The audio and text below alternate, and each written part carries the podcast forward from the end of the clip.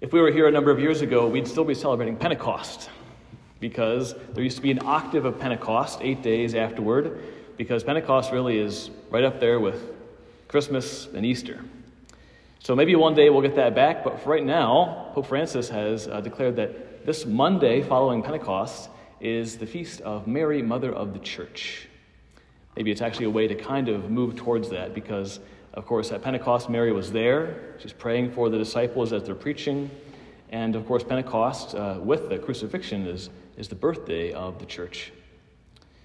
So, Pope Francis began this uh, feast in 2018 that we celebrate today. Every time we look at Mary, she's an icon of the church as mother. And every time we look at the life of the church and who we are as God's people, we also can see in the life of the church uh, teachings about Mary. They're really um, in sync. Mary and the church both are virgin and mother. So, Mary at the Nativity gives birth to Christ into the world. As the church, we conceive mystically Christ in ourselves. At the cross, Mary stands by Jesus in his passion and awaits his new life, his resurrection. We as a church, we stand by the Lord in his sufferings and we wait for the new life that is given more and more in the resurrection and what God does in our world. And at Pentecost, Mary is there in prayer with the disciples, awaiting and receiving the Holy Spirit. And of course, the church continually wants to receive more and more of God's Holy Spirit so that we are impelled on mission.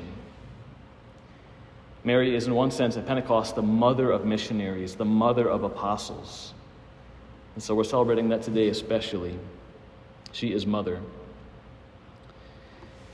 Now, the church gives us the reading from Golgotha, where she stands by Jesus and becomes this new Eve. She stands by this wood of the tree on which her beloved is crucified. And at that tree, Jesus calls her woman, like Eve is called in Genesis, and says, Behold your son. He gives to Mary the beloved disciple, which is John, but it's all of us. He gives her this new life, this new offspring, the beloved of Jesus. Eve was called the mother of all the living, but really she was the mother of all the living dead. Right? Losing grace, her and Adam can no longer pass on the divine life of God. But here, as Christ gives his blood and water, he sheds his, his life, his blood for us that divine life is restarted through this love of Mary being the mother of all the living in Christ, all the disciples. Two trees, two mothers, two families, but one given divine life once again. For all of you who are here, you are very much uh, living in Pentecost every day, you who are missionaries, you who help equip and form missionaries, you who are looking forward to this summer and this coming year. And Mary wants to be very close to you as your mother, mother of missionaries. There's different ways that we can, as the church, imitate Mary. Of course, for those of you who are maybe on the front lines, you're really working with students, with other people, day to day, praying for their conversion, draw, drawing them closer to Christ through everything that you do on mission you know, maybe you can kind of take to yourself what Augustine said about how we're called to be mothers of Christ. You know, Jesus said, Whoever does the will of my Father in heaven is my brother and sister and mother. Augustine says, how, how, am I, how am I a mother? How are you a mother of Christ? He says, Well, where were you born in your new life of grace? And all those people say, In baptism, by Holy Mother Church, at that font. Exactly. You were born out of that font. That was your mother. The church was your mother. So now your task is to bring as many people as you can to that font. Our whole purpose in proclaiming Christ is to bring people to that new life of baptism, that Christ dwells within them. Bring as many people as you can to that font, and you'll be a mother of Christ. Now, that's especially true for those who are on the front lines, those who are really in mission with people face to face each day. But I know that for some here, it may be a little different. Maybe you're not so much in the front lines anymore. Maybe you're maybe kind of in the office more. Maybe you're doing some administration. Maybe you're trying to find what's the next conference speaker we're going to have here. I don't know.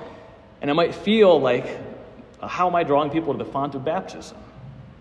How am I uh, being this missionary with Mary being the, the mother of missionaries? Well, don't forget that at Pentecost, as those 3,000 were baptized, Peter was preaching, the disciples were speaking in tongues. Mary is filled with the Holy Spirit. We don't even know if she left the upper room that day. Maybe she did and went out into the square. Maybe she was listening to Peter through the windows and continually praying and calling down for the Father to give more of the Spirit to Peter, more of this divine boldness to the disciples. Maybe she was there in that kind of quiet interior power of prayer, equipping those apostles. And if that's you, you are no less drawing the people to the font of baptism than the others.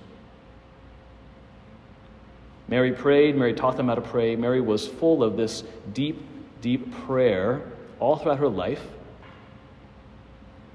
And for us who equip others to be disciple makers, others to be evangelists, you can also be a mother of Christ like that. As the Spirit is poured out upon all flesh, and your sons and daughters shall prophesy, by your deep interior life and your daily prayer with the Lord, like Mary, you help the fire to keep being poured out upon the church.